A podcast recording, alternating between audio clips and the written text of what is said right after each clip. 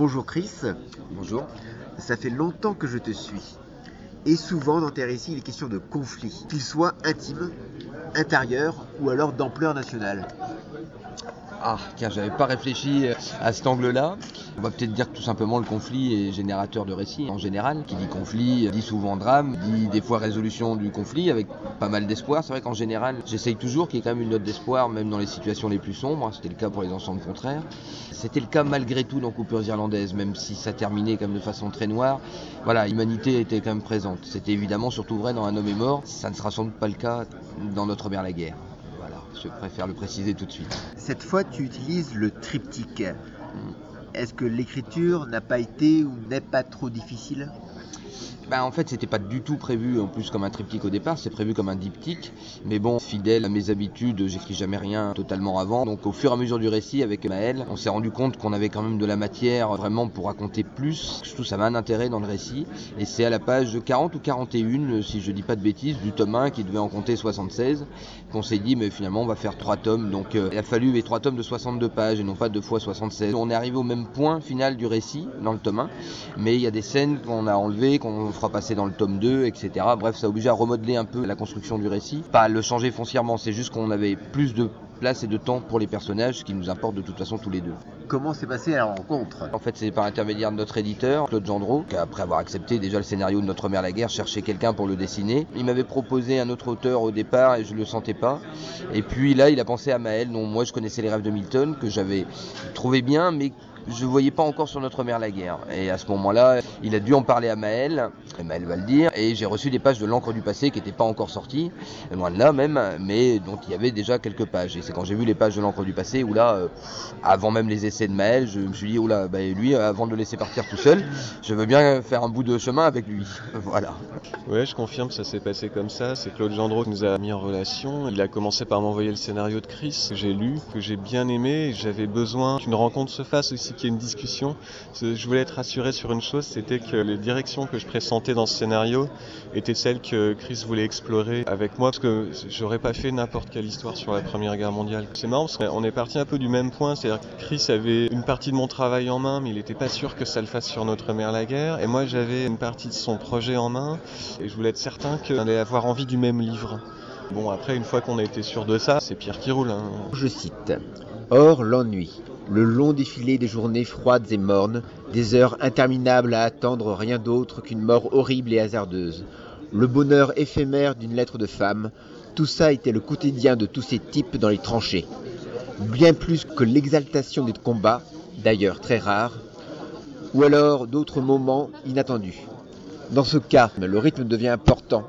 Comment l'avez-vous retranscrit?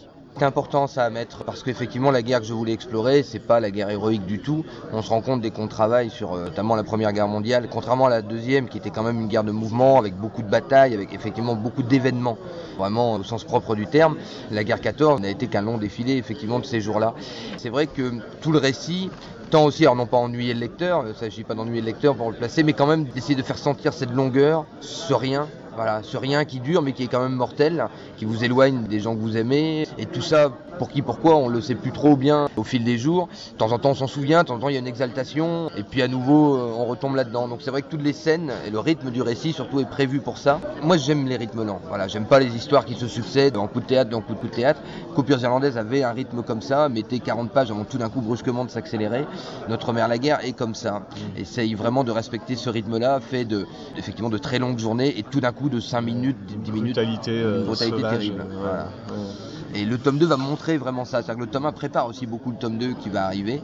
Là, on va vraiment comprendre l'intérêt de ce rythme-là. C'est vraiment de surprendre aussi le lecteur. C'est à un moment donné de lui mettre dans le même engourdissement qu'avaient ses soldats pour tout d'un coup se rendre compte qu'on est quand même à la guerre. Il n'y a rien de plus terrible quand on lit les transcriptions, les mémoires ou les journaux de poilus, le moment où ils apprennent qu'ils vont attaquer. Et ça, on arrive, certains auteurs l'ont très bien retranscrit quand tout d'un coup ils comprennent que, oui, cette fois c'est pour eux, alors qu'ils étaient gays cinq minutes avant, à la limite la relève allait arriver dans une journée ou autre, et puis finalement ils comprennent que non, le lendemain c'est pour eux. Et ça, voilà, là tout d'un coup être mis, ou alors quand les Allemands attaquent. Il y a aussi des cas où ils rongent leurs freins, ils savent que ça peut leur tomber sur la gueule à un moment ou à un autre, et euh, la tension aidant, ils ont envie que ça commence C'est terrible de se dire ça, c'est-à-dire que ça fait des heures qu'ils attendent une mort certaine, ou en tout cas Possible. possible très brutale, etc. Et euh, il y a un moment donné où ils se disent euh, mais il faut que ça cesse cette attente, moi je, je, enfin, je veux y aller quoi. Et dans tous les récits qu'on a lus, témoignages, récits romancés, ça apparaît quoi. C'est vraiment une dimension très, très importante dans la psychologie de cette guerre. C'est des jeunes gens à qui on demandait d'attendre avec la mort au ventre constamment. Et ça durait longtemps ces attentes-là. Donc il fallait bien les occuper aussi d'une manière ou d'une autre. Il fallait tromper la mort quoi. Et pour nous, il faut le retranscrire. On peut pas dire au lecteur par trois mots, voilà, ils sont ennuyés toute la journée, ça fait trois semaines que ça dure, et puis tout d'un coup, ça y est, ils attaquent. Non, il faut qu'on le fasse ressentir. Il faut installer l'action euh, dedans, euh, faut que ça paraisse dans le langage. Notre mère la guerre n'est pas un récit de guerre. C'est l'opposition entre plusieurs mondes, les militaires, les gendarmes, les officiers, les soldats, mais aussi la littérature et la réalité. Oui, oui. C'est une guerre monde un peu la guerre 14-18. C'est-à-dire c'est là quand même la seule guerre euh, vraiment où tout le monde l'a faite. Entre guillemets tout le monde, mais des pays entiers ont été mobilisés, tous les hommes, tous les femmes ont été mobilisés, etc. Donc toutes les couches de la société, tous les aspects même d'une culture se sont retrouvés dans cette guerre-là. L'économie, évidemment le combat, mais effectivement les arts aussi se sont retrouvés engagés pour ou contre. Oui, je pense qu'on peut l'intituler comme ça, une vraie guerre monde. Alors ça m'intéressait. Euh, On a que 3 fois 62 pages, c'est très difficile, mais ça oblige aussi à énormément penser son récit. Notre mère la guerre est un récit qui a demandé 3 ans de gestation déjà. On parle pas 3 ans à écrire, c'est pas ça, c'est que on réfléchit énormément, on teste des idées de scène, on teste des architectures de récit, et puis on change, et voilà. Parce que il faut que chaque scène parle, parce qu'effectivement tout est intéressant à parler dans cette guerre-là. Alors on va pas évoquer tout. Fil conducteur, c'est quand même l'aventure de cette escouade d'adolescents délinquants qu'on envoie au front. Mais ça nous permet, moi et Maël, de quand même passer en revue énormément de choses. Effectivement, la place de la culture dans un moment comme ça, l'opposition sociale, l'opposition aussi entre militaires et civils, entre planqués, ceux qui risquent leur vie à chaque instant. C'est énormément de choses comme ça qu'on peut aborder. C'est intéressant parce que si historiquement ces rapports ont évolué au fur et à mesure que la guerre avançait, on rappelait des classes plus anciennes ou plus jeunes, même la sociologie des armées euh, sur les zones de front bougeait. Le fait qu'un gendarme de l'aria arrive comme ça au début de la guerre, il est évident que six mois plus tard, ce sera un homme différent. C'est clair. Mais il en va de même pour un vieux briscard, un soldat de l'avant-guerre qui va vivre ça. Six mois après, ce sera pas le même. On peut en dire autant d'un officier. C'est intéressant de voir justement dans ces antagonismes comment la guerre transforme les gens et à quel point, par moment, ils souhaitent qu'elle les transforme pour que ce soit supportable. Le personnage principal du récit, quelque part, est le lecteur dès le départ. Qu'est-ce que connaît le lecteur de la guerre pour la plupart de nos lecteurs? Rien si ce n'est la guerre à travers la littérature, à travers ce qu'il en a lu.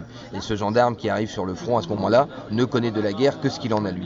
Donc il en a une vision qu'il croit réaliste, mais qui est effectivement relativement romancée, imaginaire, et il va découvrir petit à petit la réalité. Voilà, pour nous, c'était une porte d'entrée vraiment parfaite pour le lecteur, euh, qui va donc petit à petit, il croit connaître les tranchées. Est-ce qu'il savait qu'il y avait des vols dans les tranchées? Est-ce qu'il savait justement que toute la société se retrouvait aussi dans les tranchées Pas obligatoirement. Est-ce qu'il savait qu'il y a eu moins de 10% des soldats qui ont été tués par balle en réalité La plupart l'ont été par l'artillerie ou par accident, pas sûr euh, du tout. Enfin, il y avait énormément de choses comme ça qui n'ont pas encore été fouillées. L'arrière aussi a été euh, assez peu fouillé. Dans les livres, ça l'est. Et encore qu'on renouvelle beaucoup la vision depuis 20 ans.